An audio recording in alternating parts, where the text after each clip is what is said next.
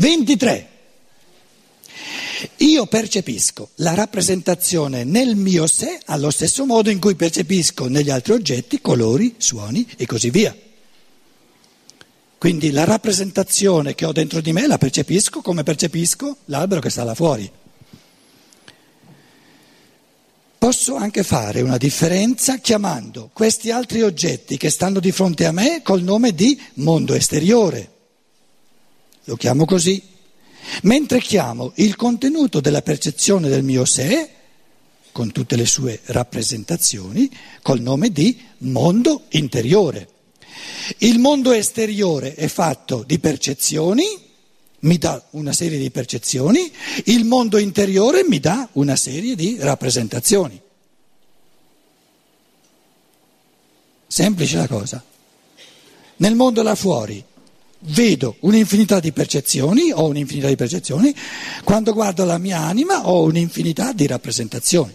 Se poi ci aggiungo la fantasia posso creare anche immagini che non ho mai visto fuori.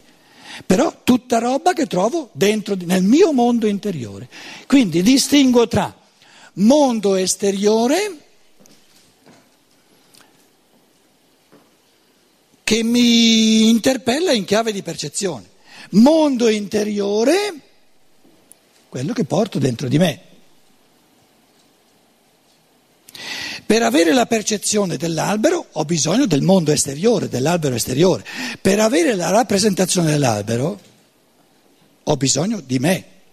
Ce l'ho sempre quando sono, dove sono io. Mondo esteriore, mondo interiore.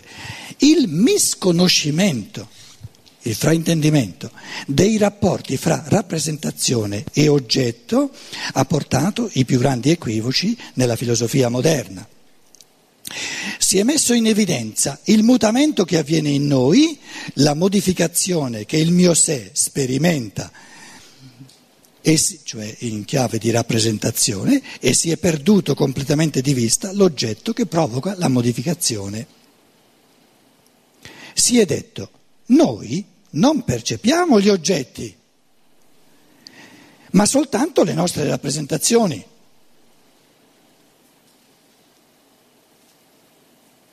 Momento, ma allora tu hai dimenticato che la tua rappresentazione dell'albero è sorta soltanto perché hai avuto la percezione, e per avere la percezione hai bisogno del mondo esterno.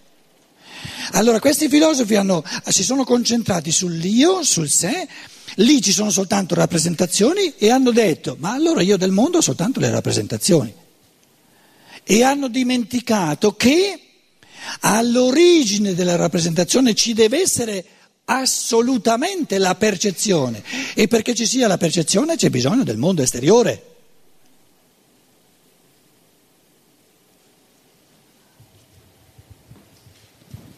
Pietro, scusa. Si è messo in evidenza il mutamento che avviene in noi, la modificazione che il mio sé sperimenta, e si è perduto completamente di vista l'oggetto che provoca la modificazione. Si è detto: noi non percepiamo gli oggetti, ma soltanto le nostre rappresentazioni.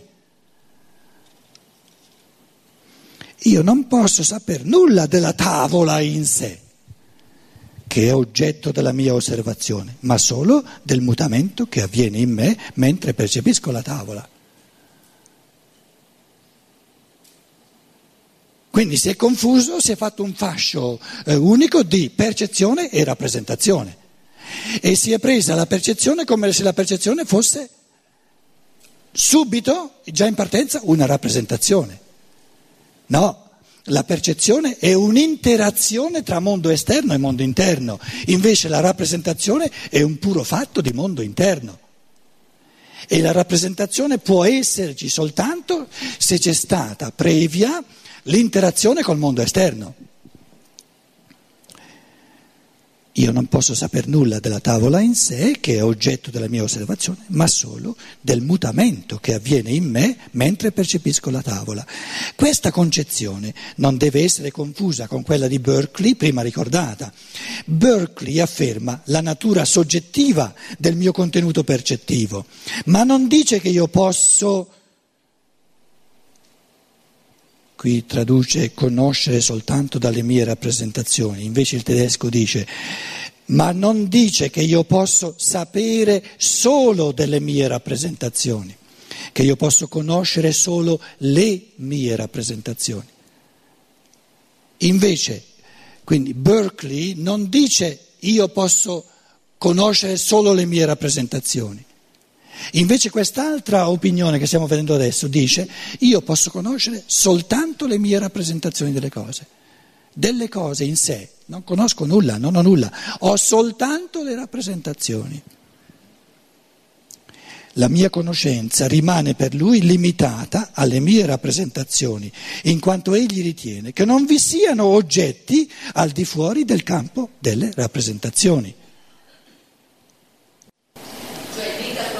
Ecco, questa è la, la posizione che tu dicevi prima ed è quella che Steiner sta cercando di controbattere fondamentalmente. Ciò com'è? Nega direttamente la realtà del percepito, perché dice io ho soltanto la, le rappresentazioni. Esistono solo le rappresentazioni. Esistono solo le rappresentazioni. Ciò che io vedo come tavola non esiste più nel senso di Berkeley, appena io non vi dirigo più lo sguardo.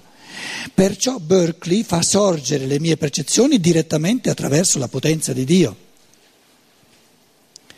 Io vedo una tavola perché Dio suscita in me tale percezione. Berkeley non conosce quindi altri esseri reali fuorché Dio e gli spiriti umani. Quindi questa è la negazione diretta di ogni realtà oltre allo spirito umano e allo spirito divino. Ciò che noi chiamiamo mondo esiste solo dentro gli spiriti. Quello che l'uomo, in altre parole, la realtà viene creata tutta a partire dallo spirito. Invece la tesi di Steiner è che per l'uomo la realtà si compone congiungendo il dato di percezione e il concetto. E il dato di percezione presuppone qualcosa di esterno, cosa che nega invece. Sì, però senza poter fare nessuna affermazione contenutistica rispetto a questo qualcosa. Io vedo una tavola perché Dio suscita in me tale percezione.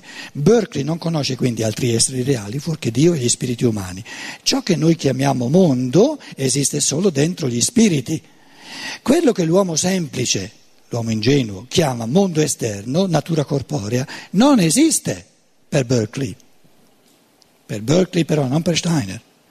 Contro questa concezione sta quella kantiana, ora dominante, che limita la nostra conoscenza del mondo alle nostre rappresentazioni, non perché sia convinta che non vi possono essere altre cose al di fuori di queste rappresentazioni, ma perché queste altre cose le ritiene non conoscibili. Quindi non le nega, dice soltanto non sono conoscibili. Non nega la cosa in sé dell'albero, ma dice non è conoscibile. Conoscibile dell'albero è soltanto la percezione, la rappresentazione,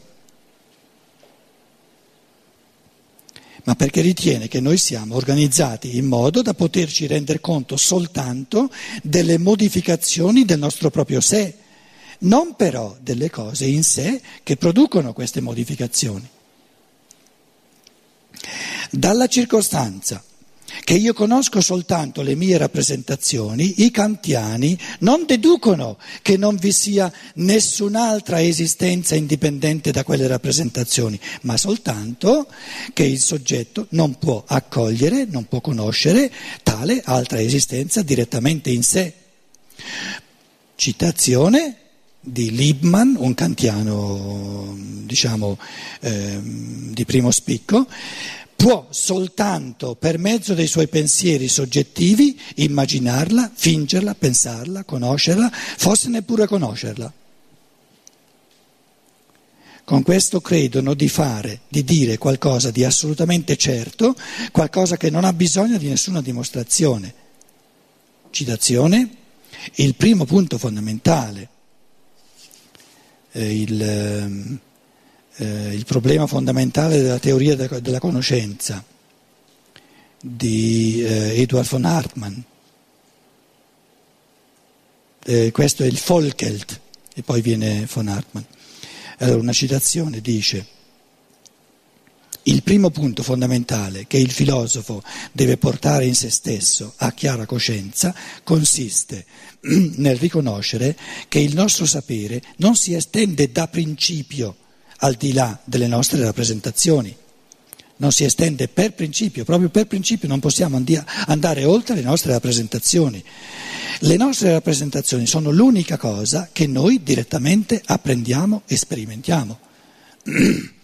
E appunto perché le apprendiamo direttamente, il dubbio più radicale non può sottrarci la conoscenza di esse.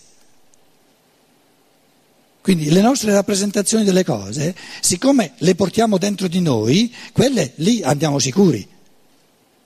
Perché la rappresentazione dell'albero che un individuo porta in sé è così com'è, non ci sono dubbi. E ognuno sa benissimo quale rappresentazione dell'albero ha.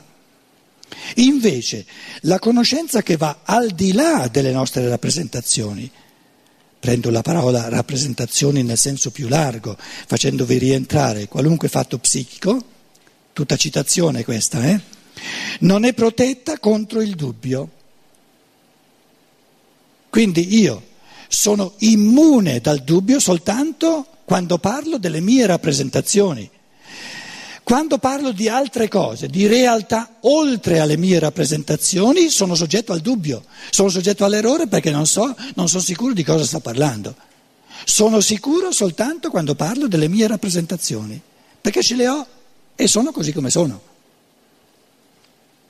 Perciò all'inizio del filosofare, siamo nella citazione, deve essere posto esplicitamente come incerto ogni sapere che vada al di là delle rappresentazioni.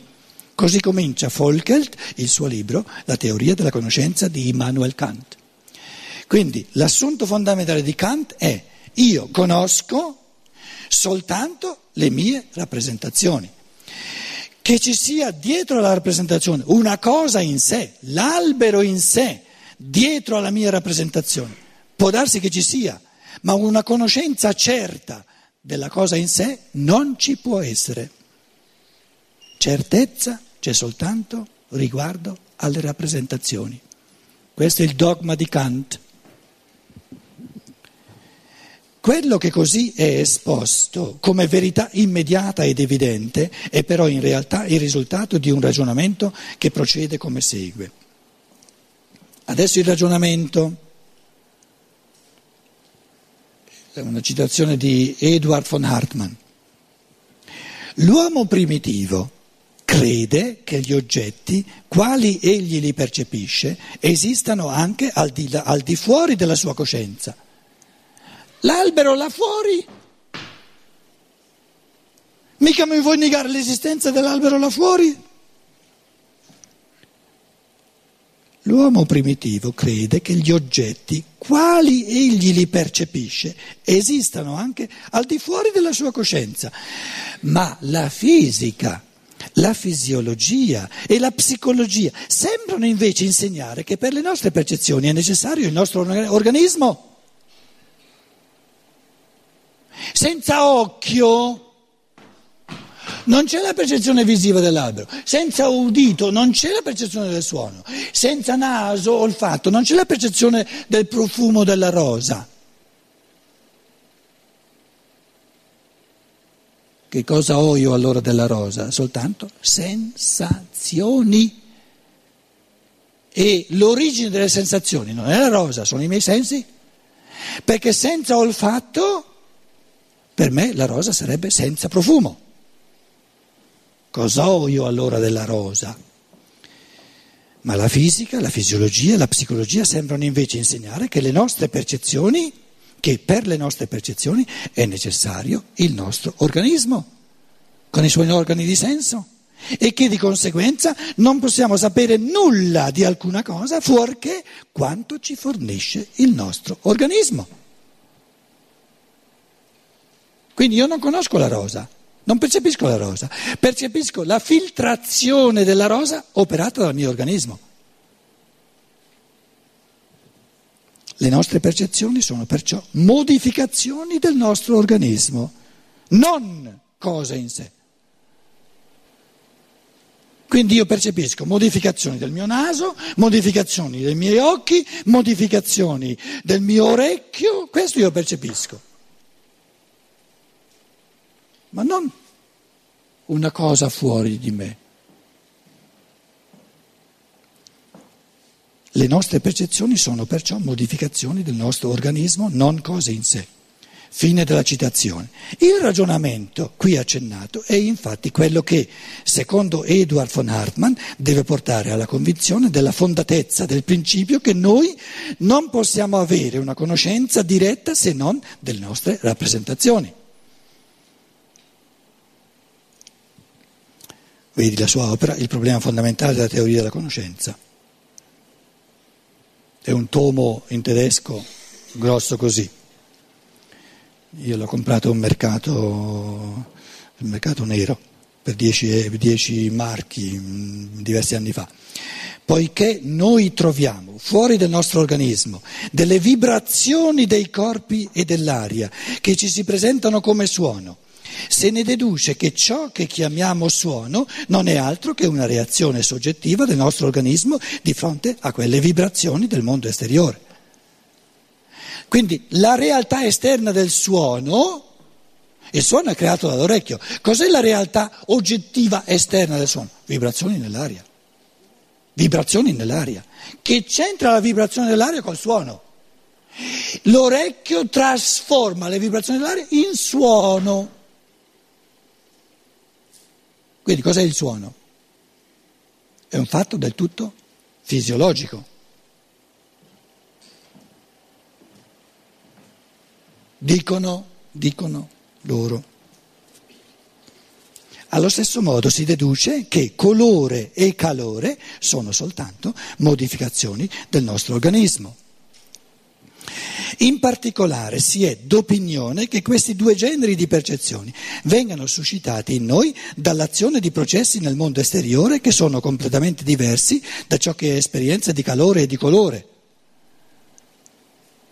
Quando questi processi eccitano i nervi della mia pelle, ho la percezione soggettiva del calore. Quando colpiscono il nervo visivo, percepisco luce e colore. Luce, colore e calore sono dunque il modo fisiologico, soggettivo di reagire dei miei nervi di senso a stimoli, agli stimoli esterni. Che cos'è il colore fuori dal mio occhio?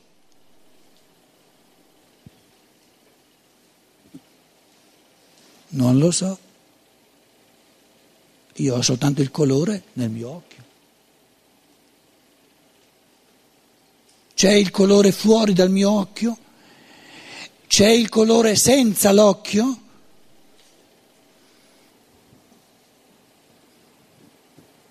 Sono pensatori di grosso calibro eh, che hanno messo in moto questa, questa filosofia.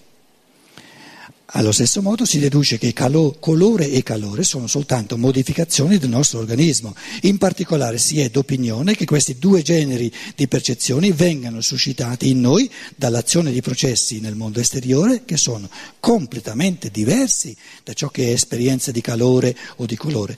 Quando questi processi eccitano i nervi della mia pelle ho la percezione soggettiva del calore. Quando colpiscono il nervo visivo o ottico percepisco luce e colore. Luce e colore e calore sono dunque il modo di reagire dei miei nervi di senso agli stimoli esterni. Anche il senso del tatto non mi trasmette gli oggetti del mondo esterno, ma soltanto le mie proprie reazioni. Perciò dicevo, quando do una pedata al, al pulpito, io, eh, è una percezione tattile. Cosa ho io del pulpito quando ho questa percezione tattile? Percepisco soltanto un evento fisiologico nel mio piede, piede che attraverso il sistema eh, nervoso si comunica a tutto l'organismo e viene portato a coscienza. anche il senso del tatto non mi trasmette gli oggetti del mondo esterno, ma soltanto le mie proprie reazioni. Secondo la fisica moderna si potrebbe credere che i corpi siano composti di particelle infinitamente piccole, dette molecole, e che queste molecole non siano immediatamente a contatto le une con le altre, ma abbiano certe distanze fra loro. Tra di esse vi è dunque lo spazio vuoto e attraverso di questo agiscono le une sulle altre per mezzo di forze di attrazione e di repulsione. Quando io avvicino la mia mano ad un corpo, le molecole della mia mano non toccano affatto le molecole del corpo direttamente, ma rimane una certa distanza fra mano e corpo. E quello che io sento come resistenza del corpo non è che l'effetto della forza repulsiva che le sue molecole esercitano sulla mia mano. Io rimango in tutto e per tutto al di fuori del corpo. E percepisco soltanto la sua azione sul mio organismo. Quindi cos'è una percezione tattile? È la percezione di un evento dentro al mio organismo.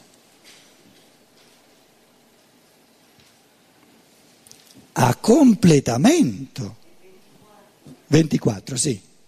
A completamento di queste considerazioni accenneremo alla teoria che Johannes Müller, ottocentouno ottocentocinquantotto, ha escogitato sulle cosiddette energie specifiche dei sensi. Essa sostiene che ogni senso ha la particolarità di rispondere a qualsiasi stimolo esterno in un'unica determinata maniera.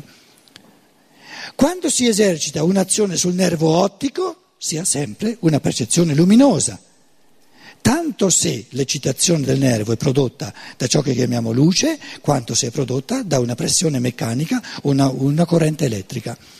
Che sia una pressione meccanica, che sia un evento di luce o che sia una corrente elettrica, basta che venga a contatto con, con nervo ottico, sorge in noi fisiologicamente una percezione visiva. Ma la percezione visiva non c'è bisogno che abbia alla base una percezione visiva, può essere, può essere un, un esercizio di, di, di, di pressione fatto sul nervo ottico. Basta che io tocchi il nervo ottico in qualsiasi modo, salta fuori un'immagine visiva, una rappresentazione visiva. Quando si esercita un'azione sul nervo ottico si ha sempre una percezione luminosa, sia che l'eccitazione del nervo è prodotta da ciò che chiamiamo luce, sia che sia prodotta da una pressione meccanica o da una corrente elettrica. Viceversa, uguali stimoli esterni suscitano nei diversi sensi percezioni diverse. Uguali stimoli esterni, cioè supponiamo che noi facciamo uno stimolo di pressione, uno stimolo di pressione uguale sul nervo ottico, sul nervo acustico, sul nervo olfattivo. Lo stimolo, supponiamo che lo stimolo di pressione sia lo stessissimo sui tre, pur essendo lo stimolo lo stesso, il nervo ottico produce un'immagine visiva, il nervo acustico produce un, un, un'esperienza di suono e il nervo olfattivo produce un odore, ah, l'impulso esterno era lo stesso. Quindi l'esperienza della sensazione è generata dall'organismo, non dalla cosa in sé, perché la cosa in sé è uguale per tutti e tre i sensi. La pressione è uguale, però le energie specifiche del nervo ottico creano sempre un'immagine visiva. Le energie specifiche del nervo acustico creano sempre il sentire un suono e le energie specifiche del nervo olfattivo creano sempre un, un'esperienza di olfatto, di odore. Le nostre percezioni sono perciò modificazioni del nostro organismo, non cose in sé.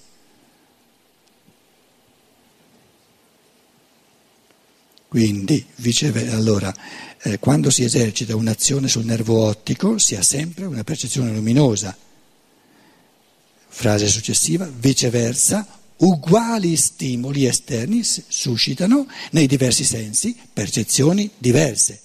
Da questo sembra derivare che i nostri sensi ci possono fornire soltanto quello che in essi stessi si produce, in essi medesimi si produce, ma nulla del mondo esterno. Essi determinano le percezioni, ciascuno secondo la sua propria natura.